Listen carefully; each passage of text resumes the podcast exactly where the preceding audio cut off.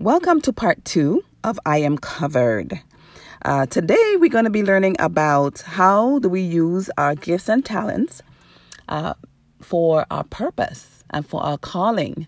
And that's where we know we find a life of significance, not just a life of um, empty success, which how some people may, may measure it by the amount of XYZ. Everyone have their own measurement of success.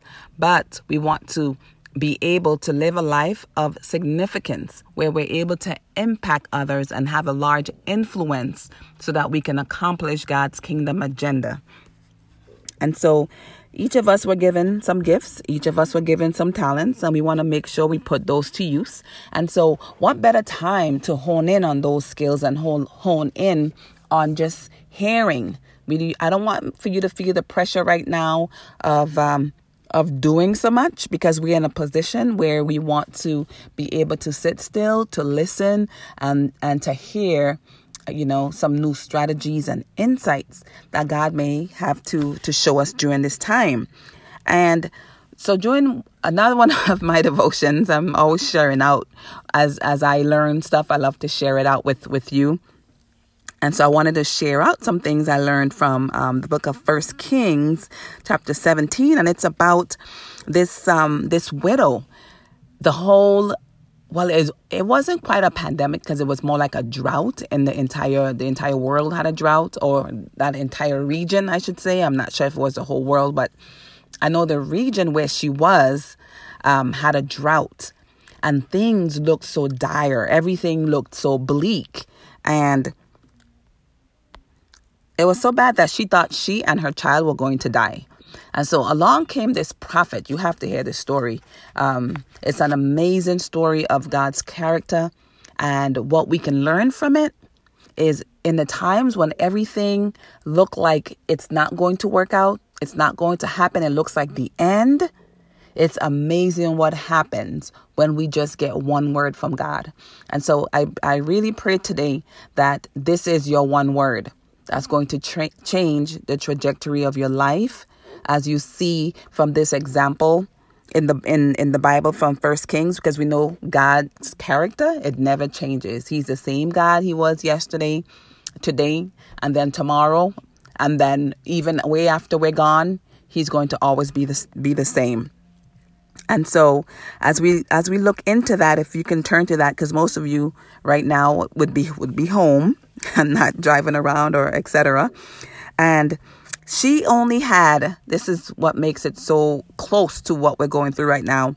All she had left was a little bit of flour and oil. And then she thought after that, that was it. They, they were going to die. And some of us may actually feel that way right now with what we're going through. We're thinking, man, this must be the end. You know, we have this whole pandemic going on you know how are we going to make it? How are we, how are we going to contain it? But for her even though she was feeling hopeless this king i'm sorry he was a prophet. This prophet came to her and he said you know what?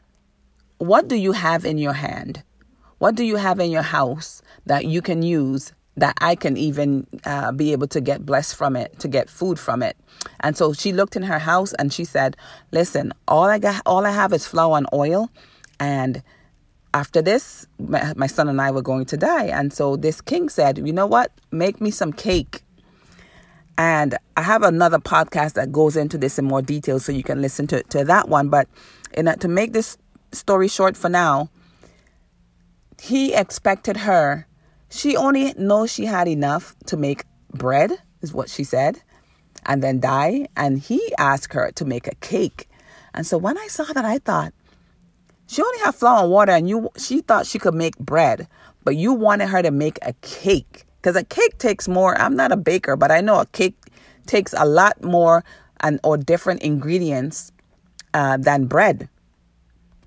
So I learned something from even that section first is when you don't discount the little things that you have, your gifts and your talents that you think is so little, and you may be making this little plan for it, saying, okay, you know, I could sing. I'm just using that.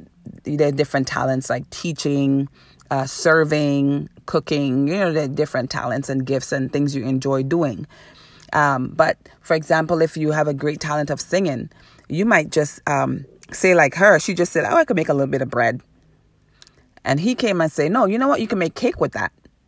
And then he said, "As a matter of fact, when you make that cake, you're gonna constantly have cake. You're gonna have cake all the way throughout this entire drought, and that you and your son will never go hungry." And she was like, "Wow, that's something." So she thought she had nothing in her hand, come to find out that her nothing was actually abundance. And so you may take something small as singing and say, I'm just going to sing in my praise and worship group, or I might just sing on the radio. But you have that small thing in mind. But when you add God's supernatural power to your little thing, it becomes a big thing. So you will go from singing praise and worship to you know having you know records and going to different places to improve and increase your influence so that you sing into more people than you were before because remember the purpose of your gifts and talents is not for you it's for others and so God wants you to go out and help others, save others, deliver others, teach others, cook for others. It's not about us, it's about Him. Because when this happens, he gets the glory, and that's who the glory belongs to. So when we keep things to ourselves and we keep things small, that's not being humble. That's being disobedient. So God doesn't don't want you to stay small so you can be humble. He wants to raise you up so that he can get the glory from you because people will be able to look at you and know it's not you and you'll be able to look at you and know it's not you as well, you're going to know that, wow, this has got to be God. This has got to be God putting his supernatural gifts inside of me so I can reach more people. So, with that lesson that I learned was don't dream small. Tap in, check in with God, ask him to teach you. Teach you how to use your gifts teach you how to use your talents, whether it's uh, preaching the gospel or just inspiring someone or being an encourager to someone. You can encourage one person, you can encourage 10 people, you can encourage as many people as you're able to believe for. If you want to bless people with inspirational t-shirts, for example, you can give you can inspire 10 people with a t-shirt or you can cook for 10 people or 100 people as much as you're able to believe for. And so with this, um, they didn't even give us her name. They just told us that she was a widow and she thought she was at the end. And the prophet came and stepped in and was able to elevate her thinking, elevate the little bit that she had. And so God wants to be able to step in today and elevate the little bit that you have. Even if you have a little bit of influence, give it to Him. Ask Him the question, and then sit still long enough so that He can, uh, so that He can speak to you and share out with you and give you some next steps. And what I thought was interesting in, is in um, verses chapter four and verse three. He told her to build quietly. Now I was like, why would he say go in? You know, just do this quietly in First Kings um 4 3. This was another, uh, with, sorry, Second Kings, I'm sorry. Um, 4 3. This was another widow who thought she had nothing. And once again, God sent a word to to let her know that no, you're not done. Because sometimes we think we're at the end and, and we're done. He's like, no, no, no. I need you to go in and build quietly. And so, because of social media and it's so easy to tell everybody everything that we're doing, sometimes we talk too much. Sometimes we, we spill the beans before God says that it's okay to spill the beans. And so, just like this other widow in Second Kings 4, uh, he told her, you know what, go in quietly and build a foundation of your business or your ministry or whatever it is God has for you to do. He wants you to go ahead and build build quietly and then when you're finished building, and everything is ready, of course, you're going to have your mentors, you're going to have your counselors, because the Bible says a wise man have many counsels. So, of course, you're going to you're going to get counseling uh, to to get that done. I remember I was going to get my um, I was opening a, a, a early childhood education center, and um, at that time. I was just, you know, had just left my, my teaching career and I decided, okay, let me go open my own thing. And so money was, was tight. And so I couldn't afford to hire a business consultant. But I found out that the Small Business Association um, had a group called SCORE, which is retired um, elderly business people. When they retired, they would help you and give you counsel about you know, how to start your business. So they, they counseled me, told me to do a limited liability company, you know, kind of helped me through. And so I understand that you need to, you need help, but you just don't go broadcasting every step. Oh, God spoke to me today and he told me this. And I'm going to start this and and then, you know, just just trust God on that one, right? So he told her just go in quietly and and get all get the for for, for this um, particular incident. He wanted her to to collect jars so she, she can put oil in so she can sell, and so she had to do that part in secret and get it all set up. And um, so so anyway, sometimes my point there was know when to talk. don't don't don't spill the beans um, just yet. And the amazing thing was I like in verses um First Kings 17, 13 was when the widow got the instructions. He told her, Do what you have said.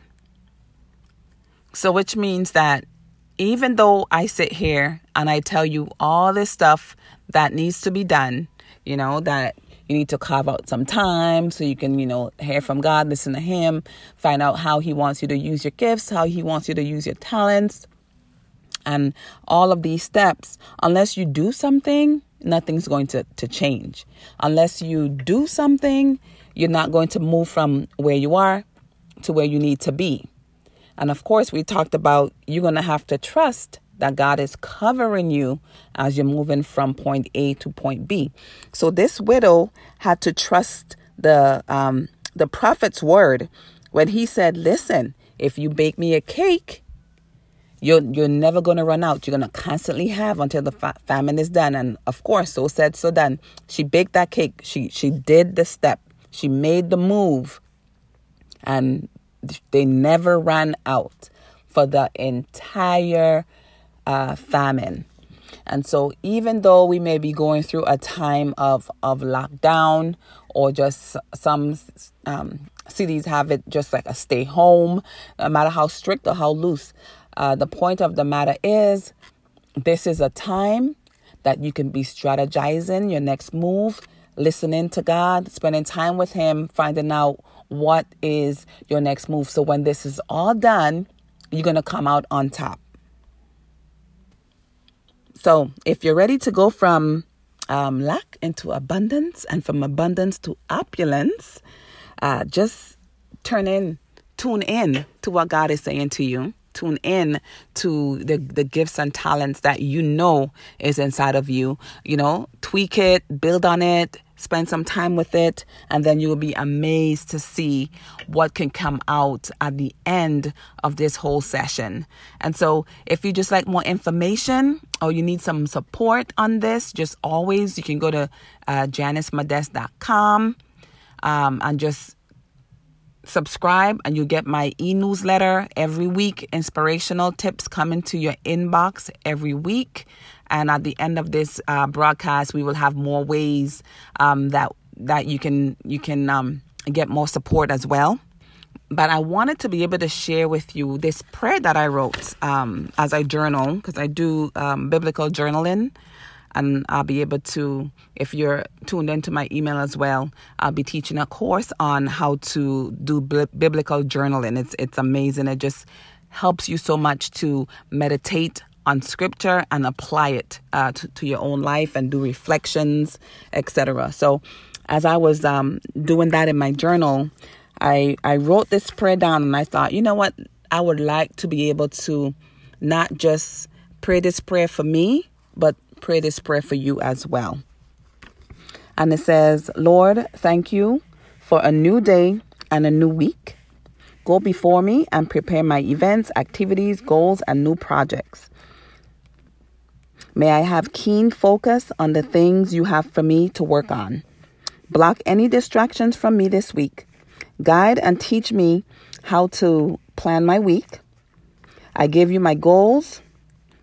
I ask which ones should I focus on this week, which one can I leave for later, which one do I need to disregard as I start this new year and this season. Also, Lord, as I walk into the, the new things and the higher level you promise me, give me clarity, give me clear steps, wisdom, skill, and understanding. According to Psalms 36, do not cause me to wander. Do not let the foot of the arrogant come against me, and do not let the hand of the wicked cause me to wander. I give my fears to you, Jehovah. I commit my ways to you. I trust also in you that you will bring all my goals to pass and all my dreams to pass. I trust in you, Lord, and I rest in you and wait patiently for you. I pray that you will let me let go of anything that's not like you that may cause me to go astray. And I just um, thank you, Father, for your goodness to me Thank you for covering me, shielding me, and protecting me. In Yeshua's name, Amen. All right, I will see you again next time. And then until then, live every day inspired.